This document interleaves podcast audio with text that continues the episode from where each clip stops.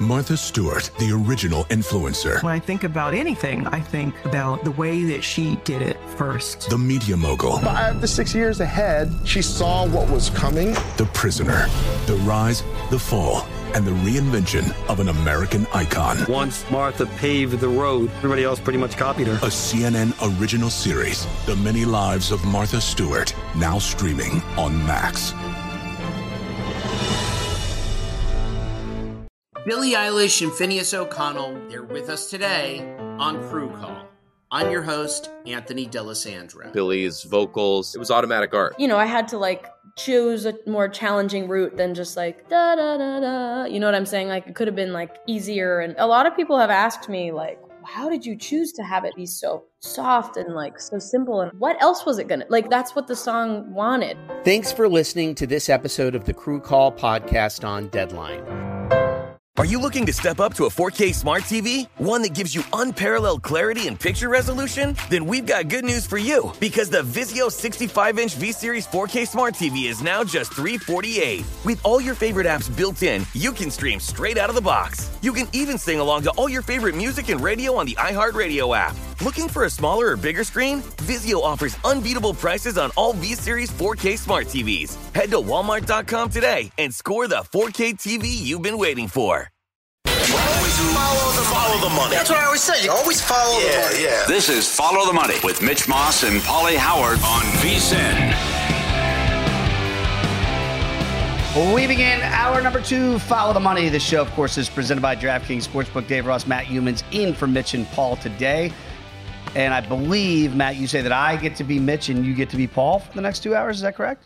I do have permission from Paul Howard to act like him today. I'm not sure I will. So what does that exactly huh? mean? If you get to act like what? What's the the, the liberties you get to take as Super Paul? Dave? I'm not sure what that means. No. Paul Howard's great. We went down to Barry's on uh, Saturday night, oh. and uh, if you go to Barry's, dinner you, down there. Do you have drinks, steak? You have a steak? Surf and turf. Yeah, filet and lobster.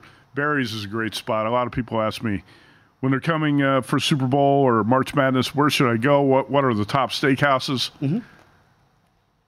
It's hard to go wrong coming to the Circus Sportsbook and going to Barry's, and not just saying that because we're sitting here. It's a great spot to be.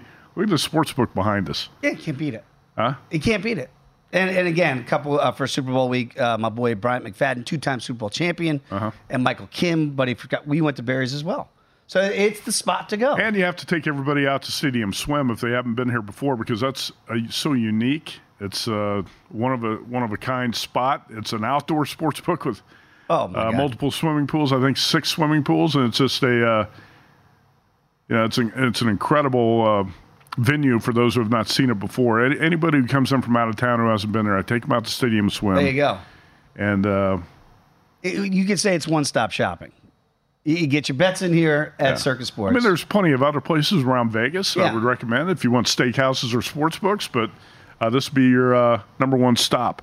Dave, uh, let's talk NFC East because uh, this is your favorite division. Oh my God, yes. And here's the deal: uh, two years ago in this show, about this time, the e- going back two years now, pre-Eagles great run, Super Bowl against you. Talking about repeats, by the way. You don't have repeat champs in this division, huh? 20 years. Now, I know the Chiefs just did something that hadn't been done in 20 years. We have not had a repeat champion in the NFC East in two decades. Yeah. The last team to do it was the Eagles back then with Andy Reid and Donovan McNabb in the mid 2000s. It's been a long time, people. Cowboys won the division last year. I told everybody hop on right around Thanksgiving. You got seven to one odds on the Cowboys to usurp the Eagles because what Matt, what I had observed then was that the iceberg was dead ahead for Philly, right? They, they hadn't hit it yet, uh-huh. but it was vastly approaching, and there was just not enough time to pivot away from said iceberg, and Philly hit it head on. And this sucker has collided to the point now where Chris Simms, for those that don't know, actually did play in the NFL. Everybody knows his dad, Phil, of course, who won a Super Bowl with the G Man. Now, Chris has come out and said, and I, I saw this and it kind of made me pause a little bit. And again, I'm a Cowboy backer. I- I'll admit it, an unabashed supporter of the guys with the stars in their helmet. He said essentially that he's the most over player, over, uh, overrated player in pro football. Jalen Hurts. That's what a quarterback is saying about another quarterback. And basically saying, if I can summarize, that everybody around Jalen Hurts made Jalen Hurts. And that really, you know, we get into this game manager discussion. He's not even saying that. He's basically saying he can't even game manage. He's the most overrated player in the NFL. Oh, I don't. See, I don't wrong. see it that way Nah, he's wrong. at all. A lot of times, what you get with these commentators, pro football, whether it be NBA, NFL, whatever, a lot of these guys just want to come up with hot takes Ah, yeah. to get it, draw attention. And hey, we're sitting here talking about Chris Simms and what he said about Jalen Hurts, and that's exactly what he wants. But that's it's untrue. And uh, if you look at what Hurts did two years ago, Oh, I wasn't that surprised. I actually talked about it before that season. I thought the Philadelphia Eagles had done a great job, and Howie Roseman has made some mistakes. Don't paint this guy as a GM who walks on water. He's made a bunch of big mistakes, and uh, some of those showed up this year. But two, before the uh, 2022 season, I said the Eagles have done a great job of putting an outstanding support system around Jalen Hurts. You look at the offensive line, one of the top five in the NFL. no doubt. Right? Big play wide receivers. Got them. You got tight ends. You got running backs. You got everything you need for Jalen Hurts to be successful in that offense. So I wasn't surprised the Eagles actually took off. And um, I had a bunch of futures on the Eagles over their win total uh, to win the NFC. You to win three to one. Uh, They- huh? yeah, to win the three to one division. dog Yeah. before they made the big draft They day were trade. actually, yeah, they were actually uh, two years ago. The Cowboys were the favorites in the division. Yeah. You could get the Eagles at about two to one Mhm. or whatever. You could get a price. So there were a lot of Philadelphia futures that I, I cashed on there, and I thought Jalen Hurts had a breakout season.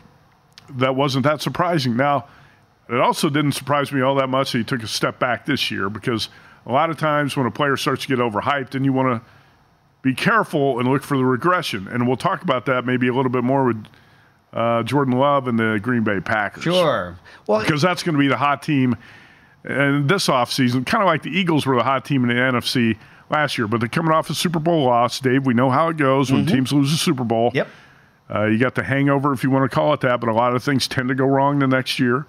Injuries did- you didn't have the previous year. You got injury issues. I also think Jalen Hurts was banged up for much Yes, of the season. thank you. And I don't want to make excuses for players, but he was trying to play through injuries. He did. He was trying to force throws, trying to force things. Hey, there was a stretch there, I think, in six games where the Eagles were outgained five times and they were still winning. And that told you, fade the Eagles Mm-hmm. Going down the because they're going to end up paying the price. That's that trend that's unsustainable. That can't continue. Now the numbers Hurts finished with 23 touchdowns.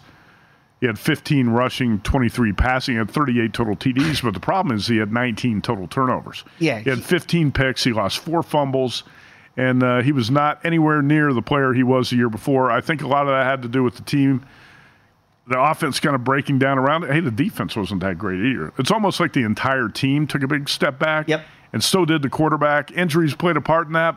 But Hurts is still a quarterback who can win and win at a high level. And I think Chris Simms is going to be proven wrong in what he said. I couldn't agree more. And again, I, I wish, I hope Chris Simms is right, but I don't think he is at all. I don't think Jalen Hurts is the number one problem. Of, as to, remember, this was a ten and one football team last year at one point, and the one loss, if you remember that game, was against the Jets in the Meadowlands. That they had a lead late, and and Hurts throws a terrible pick. It was the play call by Sirianni. I was like, just run the ball. It would have made the Jets. I'm really going in the weeds here to take a timeout. And I don't think they would have had time with Zach Wilson to come down the field and kick a game tying field goal uh, at that stage of the game but that's neither here nor there. The point is, at ten and one, you knew they were overvalued.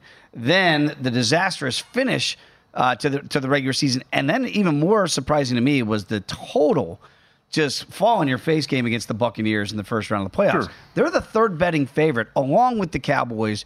At eight to one to win the NFC next year. Of course, the Niners are a favorite at uh, just about a, a two to one dog, and then the the Lions you can get about five to one to win the NFC next year. Eagles at eight to one, the Cowboys at eight to one. I, I'm just not buying on this team as a whole. So you can blame it all if you want to, Chris Simms, on Jalen Hurts. I just think there's a lot of issues with this football team that have not just to do with number one behind center.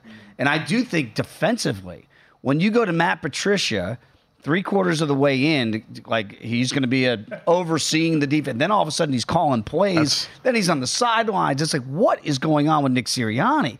I think the coaching Uh, staff it is in disarray. Desperation. Yeah. It was- that was a desperation move to make Matt Patricia the play caller's defensive coordinator. It's kind of like when you're a handicapper, I want to equate this to betters because anyone out there who bets the NFL can understand this.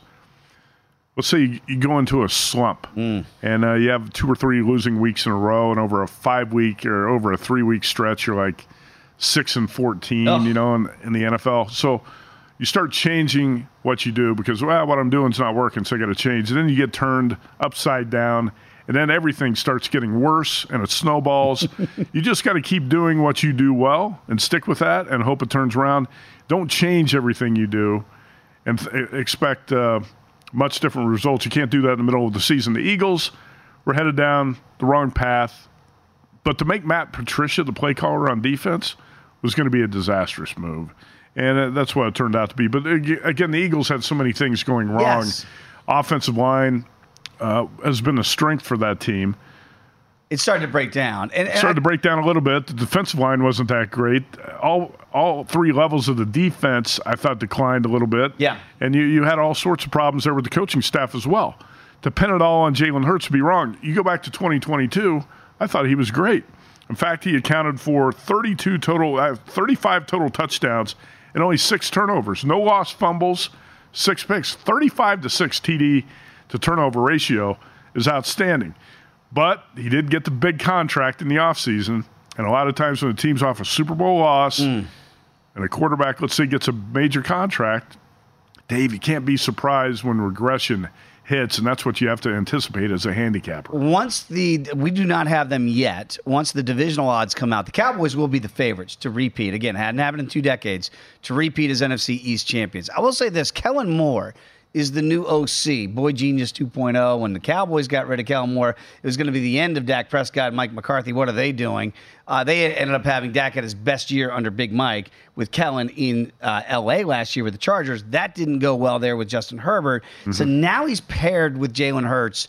That's going to be interesting to me to see if Kellen Moore can Right. revitalize his reputation and Jalen Hurts. It feels like two guys now. I'm not saying they're being thrown out, but clearly two guys that two years ago were the cat's meow, and now all of a sudden they're going, well, how good is Jalen Hurts? How good is Kellen Moore as a play caller? Nick Sirianni's job depends on Kellen Moore and Jalen Hurts this year getting it right. His job depends on a lot of things getting right. But yeah, that's a big part of it. Yeah. And I, I think Kellen Moore is probably going to be a good offensive coordinator hire for the Eagles. Yeah. Um, you know, there was a lot of, uh, I think, optimism about what, what he could do with Justin Herbert and the Chargers. Didn't really pan out, but uh, I, I think in Philadelphia, that's probably a good hire. I, you know, we could talk more about the Cowboys and the Oh, Eagles and what you expect out of this division. I, I, to me, one of the biggest surprises of the entire offseason is that the Cowboys are bringing back Mike McCarthy as coach after what happened in the playoffs. And Dave, I'm saying that just to stoke you and trigger you because I know how much you love Big Mike. Luke, let's have that stricken from the record, please. I don't want that to be replayed at all. When we come back, let's talk about America's team and what Bart Scott had to say about Micah Parsons. That's next here on Follow the Money.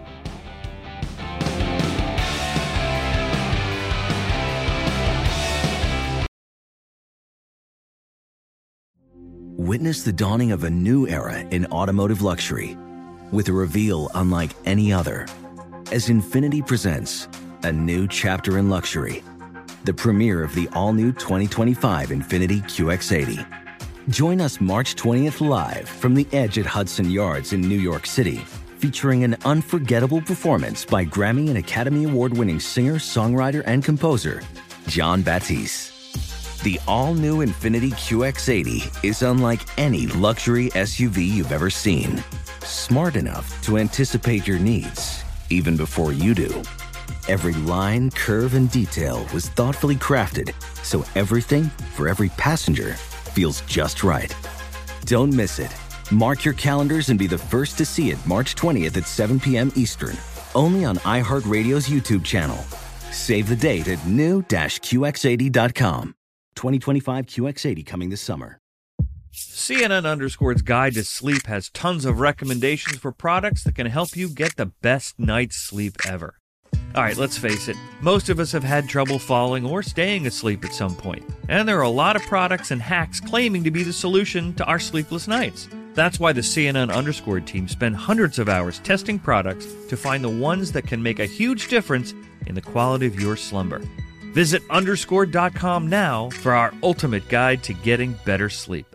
Welcome to the Scene to Scene podcast. I am your host, Valerie Complex. Today, I am chatting with Ji Young Yoo. Ji Young stars as co-lead in the six-part limited series Expats. I think I learn a little bit with every character that I play. I think usually I play a character and it causes enough introspection that I learn something about myself. I honestly can't gush enough about Freaky Tales. I'm so excited to share it with more people. If you like what you hear, be sure to review, like, and subscribe to the Scene to Scene podcast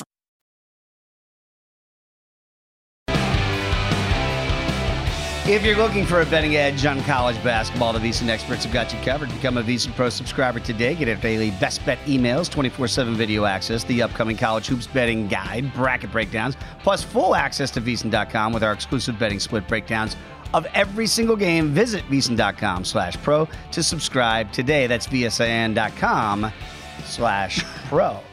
Matt Youmans, Dave Ross here, continuing Follow the Money. And very quickly, before we get to March Madness, and you should get that because we're going to break down every single game.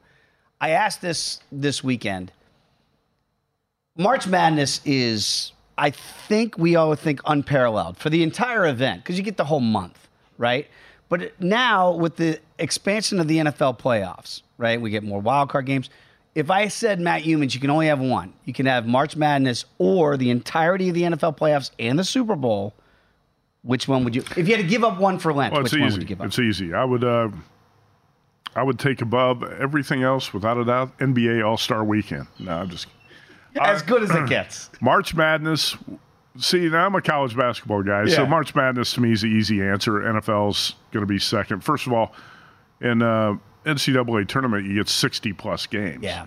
You know, it's just the volume, volume. of games, and uh, the drama, the one and done, doesn't get any better than the NCAA tournament. Nah, this NFL playoffs I thought was great. It was awesome. And uh, you know, that's our betting.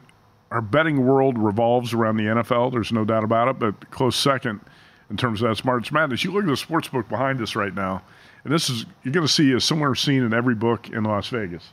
It's empty. Yep. It's going to be empty most of today and most of the night, and that's not going to change much over the next few weeks until we get to March, and everything's going to start to come alive again. Uh, after the Super Bowl, you've got a, depression phase. You Yes, really do. We're in it. I had a uh, friend who's a pro better text me last night and said, This has got to be two of the worst sports days of the year. This is just miserable. You know, Sunday, Sunday was bad. Monday was worse. There's just nothing, nothing going on, and you can't wait to get to March till we get some big time games. Anyway, Dave, I thought we were going to talk about the Cowboys. We are. Okay. We're going to talk about him right now because look, I love Bart Scott, and it does not mean if you don't know who Bart Scott is. Of course, played a linebacker in the league.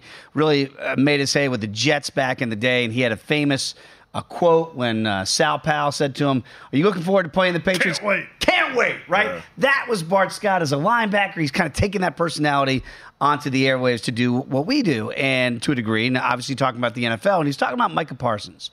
And in so many words, he says he's soft, he's sensitive, and he needs to kind of put down the podcast instead of the pen these days, put down the pod and stop being so sensy and getting out there and being a leader as a linebacker, and that the position almost requires you to be an alpha.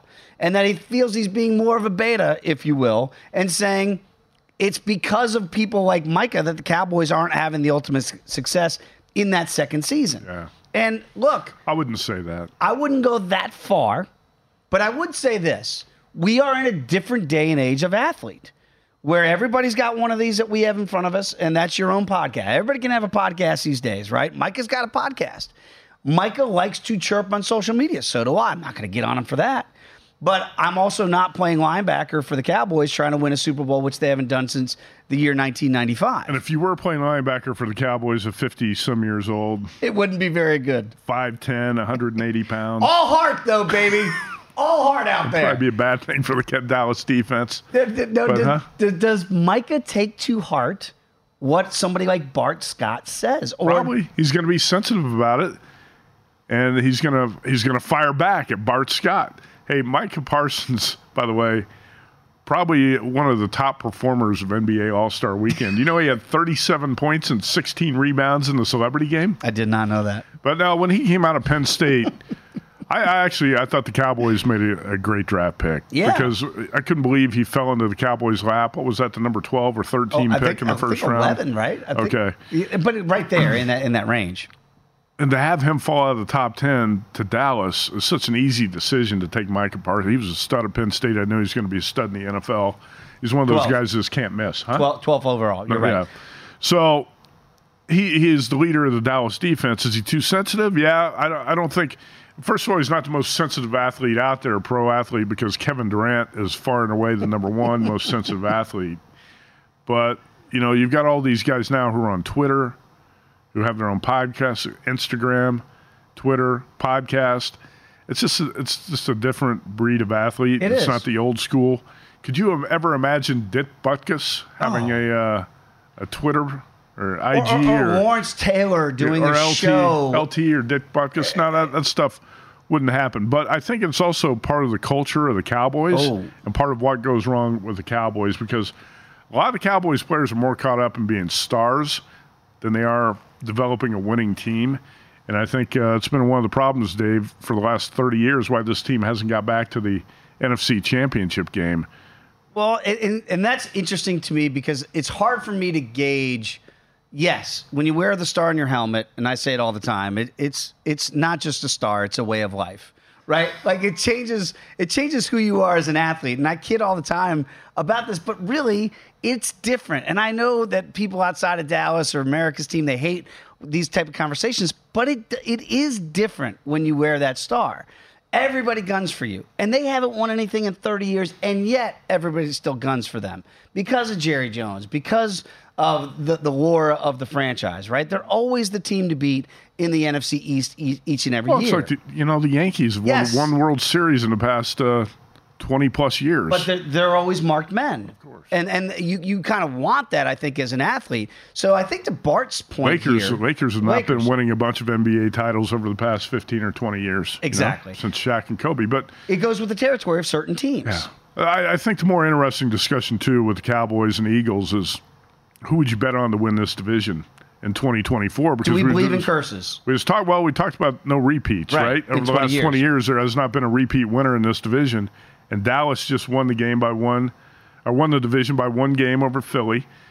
Seems to be a lot of things going wrong with that Eagles team right now. Can they pull it back together?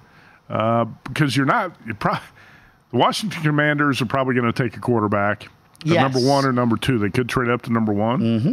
or take a quarterback at two. The Giants don't seem like they're anywhere close to winning the division.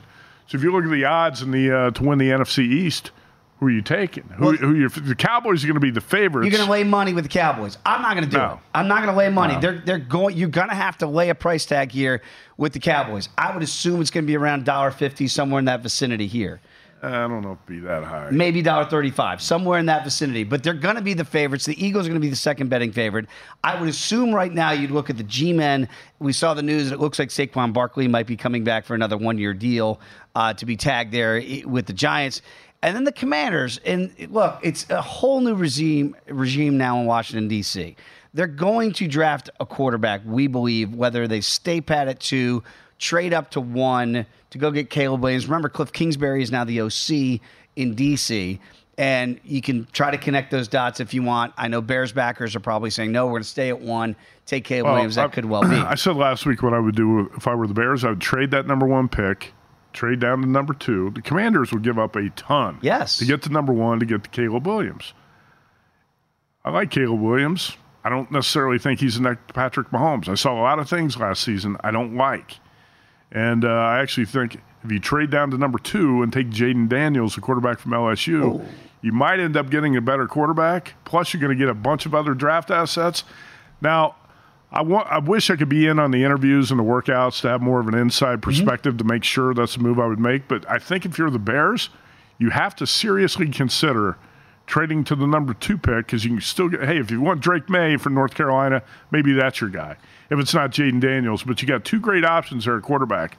Plus, you're going to get a lot from the Commanders if they want to move up from two to one to get Caleb Williams, who would be a home run pick for that franchise, as you know from that area Absolutely. because that's where he grew up. No doubt. It, it, it makes a lot of sense if they could get Caleb Williams in D.C. Look, we saw what C.J. Stroud did in year one in Houston. to help win that division, right? Now, it took a little bit of a collapse by Jacksonville and some other things to happen. I wonder if if it is Caleb Williams in DC or whomever they get, whether it's at two or at one, is this division? We're just talking Cowboys and Eagles Two here. horse race. Eh, So there's no other horse. I think it's still a two horse race. I hope you're right because I don't want uh, more competition here as a Cowboy backer. And by Mm-hmm. the way, the Cowboys are 20 to 1 to win the, the, the Super Bowl next year. That number's been shorted already at places here like Circus. So they. They, they gave you a little bit of hope, and then immediately that number went down. So just neither here nor there, but that number did change. I don't want to say Cowboys. that Cowboys fans like you live in the past, but it's been uh, almost 30 years, right, since you won a Super Bowl. So I brought a gift in for you today. I Oh! found this in my closet. 1994, the year in sports with Emmitt Smith, Sports Illustrated video. I thought, who better to give this to than Super Dave Ross, Super Cowboys fan? You know what? You're Huh? not going to believe this, or maybe you That's will. narrated by Mar- Marv Albert, by the way. I already have this. And now you got two copies. That is in fact fact. I'll keep two, damn it. Get me, I'm gonna break out the VCR when I get done after the show. When we come back, gonna have a lot of fun talking some hoops with Tim Brando. That is next when you come back with us. 1994, baby, it lives forever. We're back with more Follow the Money.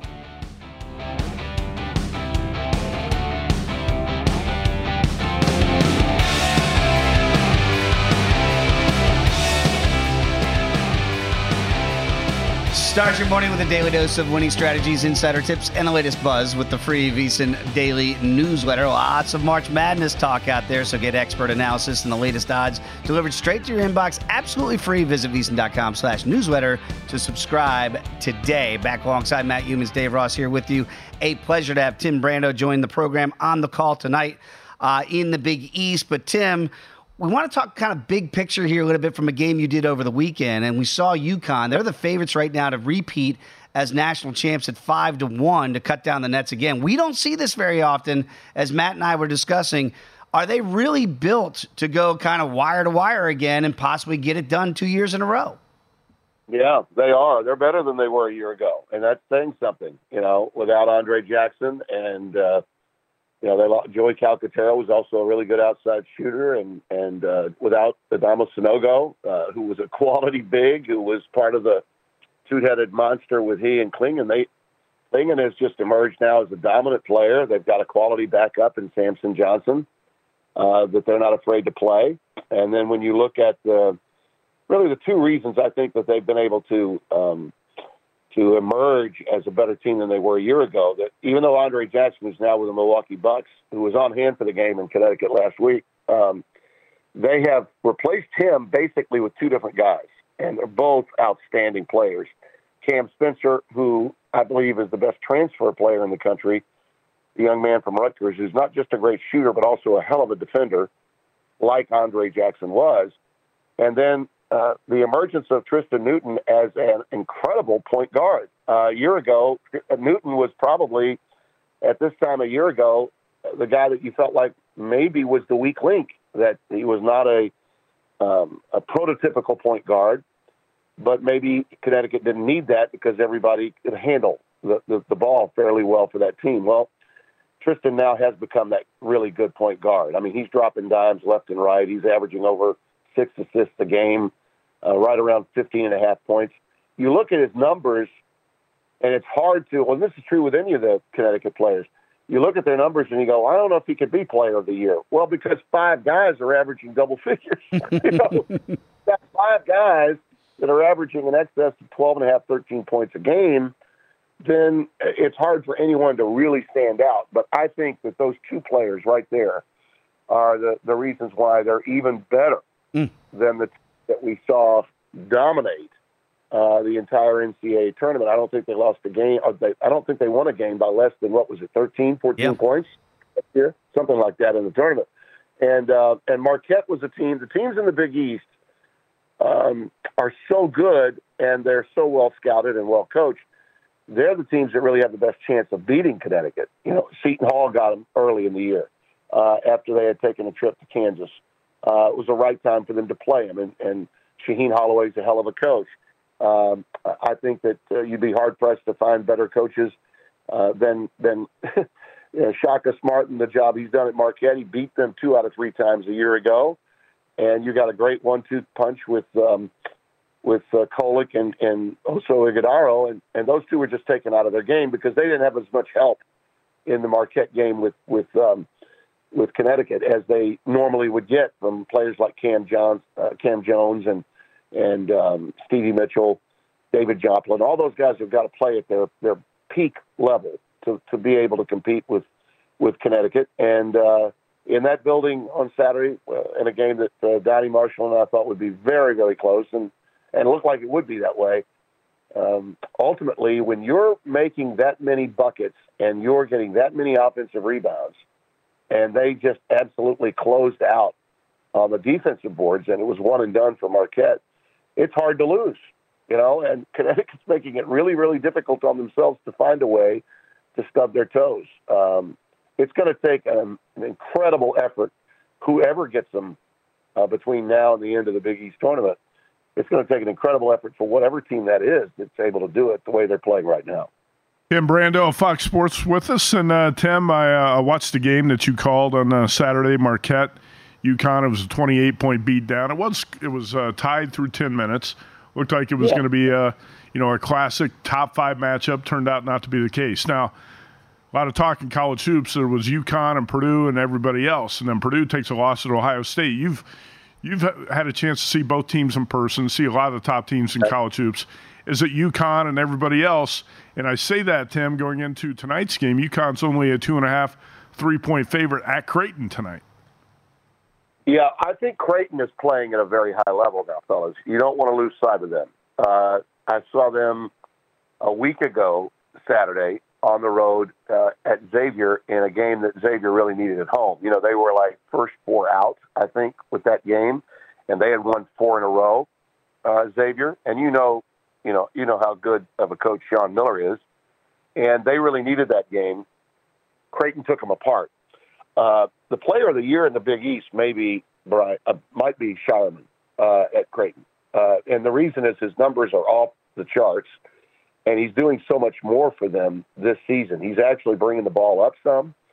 He's posting up. I mean, he's literally all over the floor. Um, I think Creighton is a team. Remember now, they were only one second and a bad call away from the Final Four a year ago. Mm. Now Ashcroft, the, the the kid that uh, that they put at the point that they picked up through the the portal, uh, has not been a Ryan Nembhard kind of guard, and it's taken a while for him to to get in the flow. I think maybe he was trying too hard to be a, a point guard, and he's really not a point guard. He just needs to play his game, and the last couple of weeks he has. And uh, Kalkbrenner, by the way, is another kid. You know, we talk about Zach Edey so much, but Kalkbrenner now has really emerged, gotten very strong. His he had a fatigue factor issue, I think, in a lot of games last year because they were asking so much of him. He's gotten physically much stronger. Uh, he is as gifted around the, the, the rim in terms of defending it as anybody I've seen. He doesn't get in foul trouble anymore. He knows how to block shots without committing fouls. And you know that that team is dangerous again. They look like the, the kind of team that we all thought they would be at the beginning of the year. They were struggling at a certain point. Connecticut hammered them, much like they hammered Marquette about a month ago, and they kind of went into it a bit of a tailspin. But I think they they've they've gotten it back. I think that that Connecticut game uh, with with um, with um, Creighton is going to be a tough one uh, for UConn. If they're going to lose, that's their best chance of losing in the Big East the rest of the way.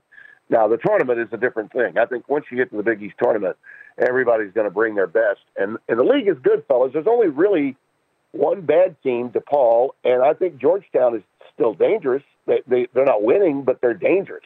You got to show up to beat Ed Cooley's team. Everybody else in that league is good. The only real difference between the Big 12 and the Big East is number of teams. You know, the Big 12 has just got more teams than the Big East does. But uh, nine of those 11 teams, man, they can get you. Um, I do think that UConn is separating themselves. And, and even though Purdue lost against Ohio State, to me, that was a bit of an aberration. You got a coaching change, you got a lot of talented players. I mean, Bruce Thornton's a great player. That's a, that's a really talented Ohio State team that just lost its way. I feel really bad for Chris Holtmann. I think it's really ironic that that Chris, who who was coaching at Gardner Webb, had the Butler job fall in his lap and then had great success there, left for Ohio State, and who takes over at Butler but the guy that Ohio State fired, Thad Matta, yeah, and Thad goes back in, right? And he's got Butler playing well. You know, that's why tonight's game is an important game that we have. Um, Sarah Kustok's going to be with me for tonight's game and uh, at Villanova. This is a bubble game tonight. You know, Kyle Neptune needs to win. He needs to get in the tournament this year.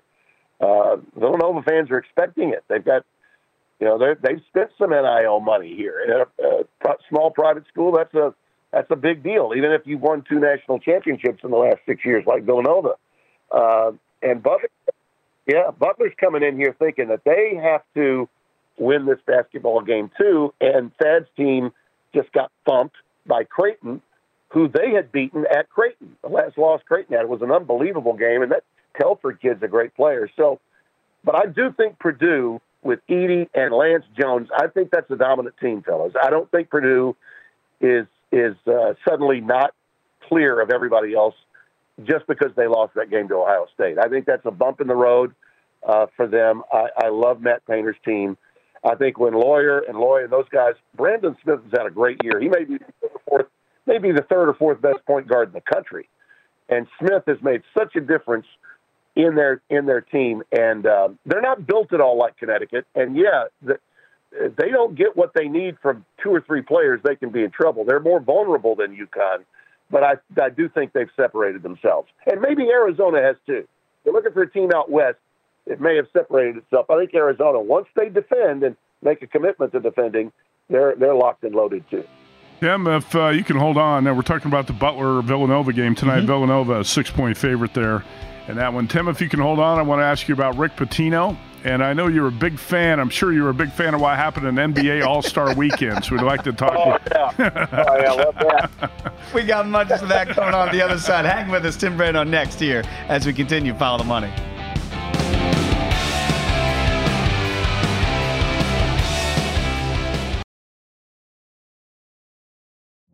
Witness the dawning of a new era in automotive luxury with a reveal unlike any other as Infiniti presents a new chapter in luxury, the premiere of the all new 2025 Infiniti QX80. Join us March 20th live from the edge at Hudson Yards in New York City, featuring an unforgettable performance by Grammy and Academy Award winning singer, songwriter, and composer, Jon Batiste. The all new Infiniti QX80 is unlike any luxury SUV you've ever seen. Smart enough to anticipate your needs even before you do. Every line, curve, and detail was thoughtfully crafted so everything for every passenger feels just right. Don't miss it. Mark your calendars and be the first to see it March 20th at 7 p.m. Eastern, only on iHeartRadio's YouTube channel. Save the date at new-QX80.com. 2025 QX80 coming this summer. Smart journalism. Fascinating topics. Words that describe CNN's podcast, The Assignment with Audie Cornish. We are revisiting the public school culture wars. What have we learned from the kids who fought against book bans? We really started the club to get students reading these books. Students have an opinion in this fight, too. How has the war over books sparked a backlash to the so called parents' rights movement? It's not okay what they're doing, and they're being watched. Listen to The Assignment with Audie Cornish, streaming now on the iHeartRadio app. Billie Eilish and Finneas O'Connell, they're with us today on Crew Call. I'm your host, Anthony D'Alessandro. Billie's vocals, it was automatic art. You know, I had to like choose a more challenging route than just like da da da da. You know what I'm saying? Like it could have been like easier. And a lot of people have asked me like, how did you choose to have it be so soft and like so simple and what else was it gonna like that's what the song wanted thanks for listening to this episode of the crew call podcast on deadline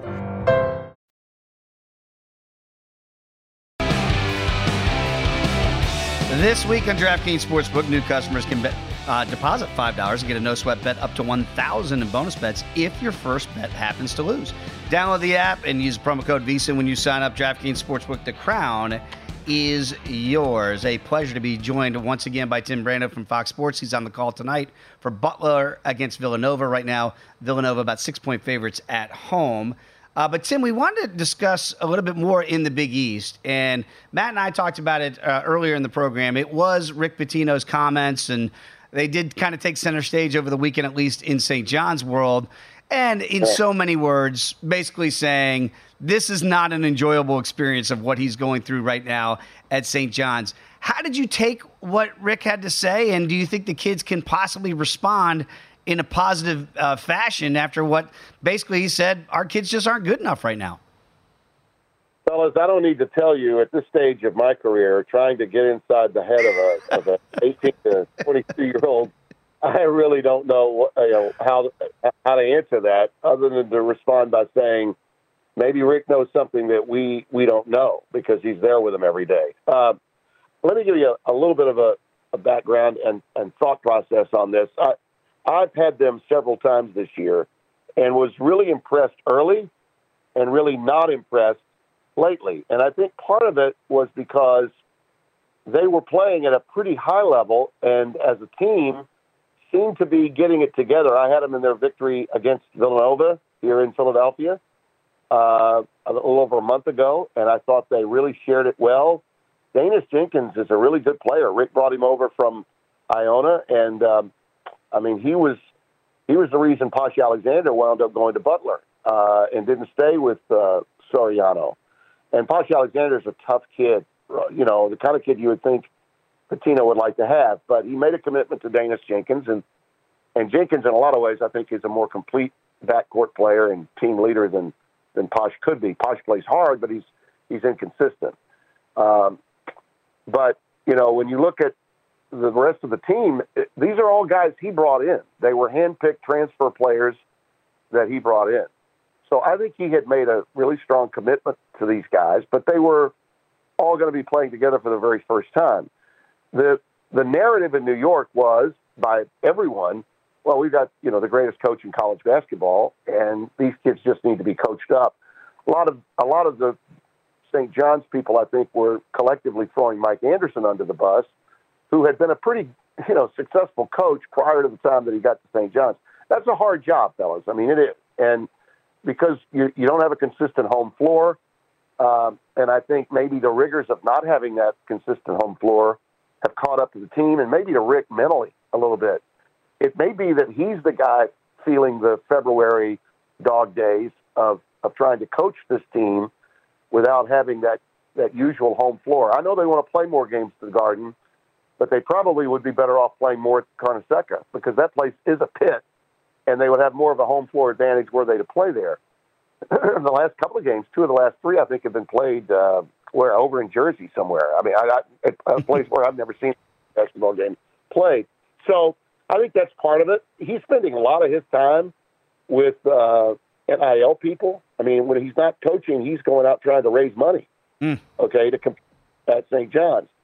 Um, he should have known better than to say some of the things that he said. I thought it was a, how do I put it? Um, and I'm going to try to be as polite about this as I possibly can. We're all trying to stay young. I think that I'm able to go in with a refreshing attitude about what I'm doing in the dog days of February as best I can, but I'm not trying to control anyone other than myself and the guys I'm working with, not not a bunch of kids. I I think it was a senior moment for him. uh, after that game, he was upset. They lost a big lead, something that I'm sure had him in a in a very very bad frame of mind. And I don't know how he'll go back to his team in the aftermath of that to let them know that maybe he didn't mean all of those things. But I think that's what it's going to take because I don't know how any other I don't know how you deduce from that any other thing that he just threw me and my teammates under the bus. Maybe that'll work with these guys. I don't know. He knows better than we do, clearly, because he's with them every day. But it certainly didn't look good. Uh, and I've known Rick a long time. He's a complicated guy, but he's a hell of a coach. Mm. And maybe he'll turn this thing around. Maybe they'll suddenly get it. Um, maybe he felt like that's what he needed to do, and that these guys have been told for too long that they just needed to be coached and that it was somebody else's fault, not theirs. You know, maybe that's what he was thinking and that, that philosophically he had to go in that direction. But it, it did not look good. It was not, for a Hall of Fame coach, it was not a Hall of Fame post game presser. That's for sure. Yeah, I thought the same thing. So St. John's opened the season 12 and 4, 2 and 8 in the past 10. Probably not going to make the tournament unless Pitino can work some sort of miracle here. And it uh, looks unlikely. Blew a 19 point lead in that loss to Seton Hall over the weekend. Tim Brando of Fox Sports with us. And uh, Tim, I don't know how you spent your weekend. I'm going to guess you were playing golf, maybe with the family. Did you get the popcorn ready and sit back in the recliner and watch the NBA All Star game? well, I only had one day at home after my Saturday game at Connecticut, so no, I was basically in recovery mode. If you had put a microphone in me, I might have been saying something along the lines of Rick Pitino about you know family members or something. Who knows? uh, but uh, no, I, I did not partake in any of the NBA uh, uh, festivities uh, whatsoever. I, gosh, I, you know, look, I, I respect the league. My, my, the time I spent in it when I was a broadcaster, watching you know the teams playing in the '90s, which I think was the last time that to me the game was engaging. You know, um, when the Houston Rockets had it going, when Jordan was out of the league, and then when Jordan came back. So it was a really good time to be in the NBA as a broadcaster. I did think I learned a lot about about basketball, learned more about it, became a better broadcaster from it. But my God, I don't know. I've got a lot of friends that are calling games still in the NBA, fellas. I don't know how they do it. I just don't. uh, I, at some point, I would just have to say, you know, guys, I'm sorry. I know I know I'm getting paid, but um, these guys are giving half-ass effort, and so if I deliver a half-ass broadcast, I guess you know you can you can put up with it, right? Probably not. I think owners would probably get rid of me. Uh, executive would want me get Brando the hell out of here. But I don't know how to do it. I, I really don't, and uh, it's it's just uh, it's unwatchable to me. Um, I used to be able to to muster up enough um, excitement to watch the Western Conference and Eastern Conference finals. I used to be able to do that. I don't know that I can do that anymore. And and that all the All Star thing. What, what really troubles me the most, though, is how much time the media spends on this. You know, think about it. We had one versus four with a month left to play, and I don't care whether you're watching uh, a cable network owned by Fox or a cable network owned by ESPN. During the day, you didn't hear a damn thing Mm-mm. about about the Connecticut um, Marquette game coming up. Nothing.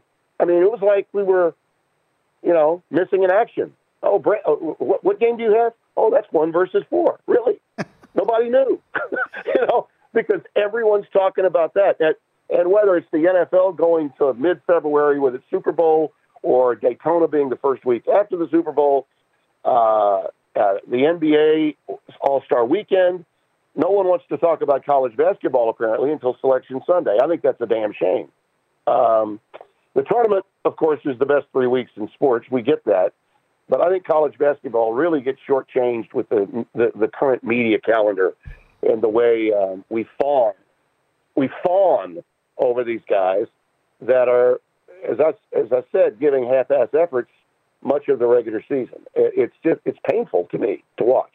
Yep, that was a, a, really tough watch, and I think there's a difference between outrage and apathy. And I think there's a lot of apathy after what people, if they watch, and they're going to go, "Why am I going to watch this anymore? I'm just not going to be invested in it." And to your point, Tim, you had a great game, at least on paper, one versus four. I think more people are going to start turning the channel uh, to see what college games they can get if that's the product, the best well, that they're going to have. You know what, fellas? That's one of the reasons why women's basketball has taken off, yep. in my opinion. It's it's interesting because uh, because of the emergence of Caitlin Clark, and she's deserving of all the accolades. Angel Reese at LSU and Paige Bueckers at Connecticut, and several other star players that are out there. Dawn Staley's South Carolina team is really a lot of fun to watch. I mean, if you watch two quality women's teams play, it, it will compel you. They they play a great game. Fundamentally, they may be ahead of the men in a lot of ways. I know a lot of the older audience uh, prefers the, the women's game to the men's game. And I get that. I do. I understand it but it hasn't, for whatever reason, transcended to the college men's game. Uh, it, it's it's pretty much an afterthought. It's like uh, if you're watching media today and you came in from another planet, you say, God, "I'm watching this network. It carries all the greatest college basketball games all night long, but during the day, I don't even know that the, the season's underway because nobody's talking about it." You know no, what I mean? No doubt about it. Tim, have a great call tonight. Butler in Villanova. He's on it at Fox Sports. The great Tim Brando. A pleasure having him on the last couple segments. When we come back, let's talk some more NBA. Hopefully, the good news that the second half is starting with our own JVT. That is next here. And you come back with us, hour number three of Follow the Money.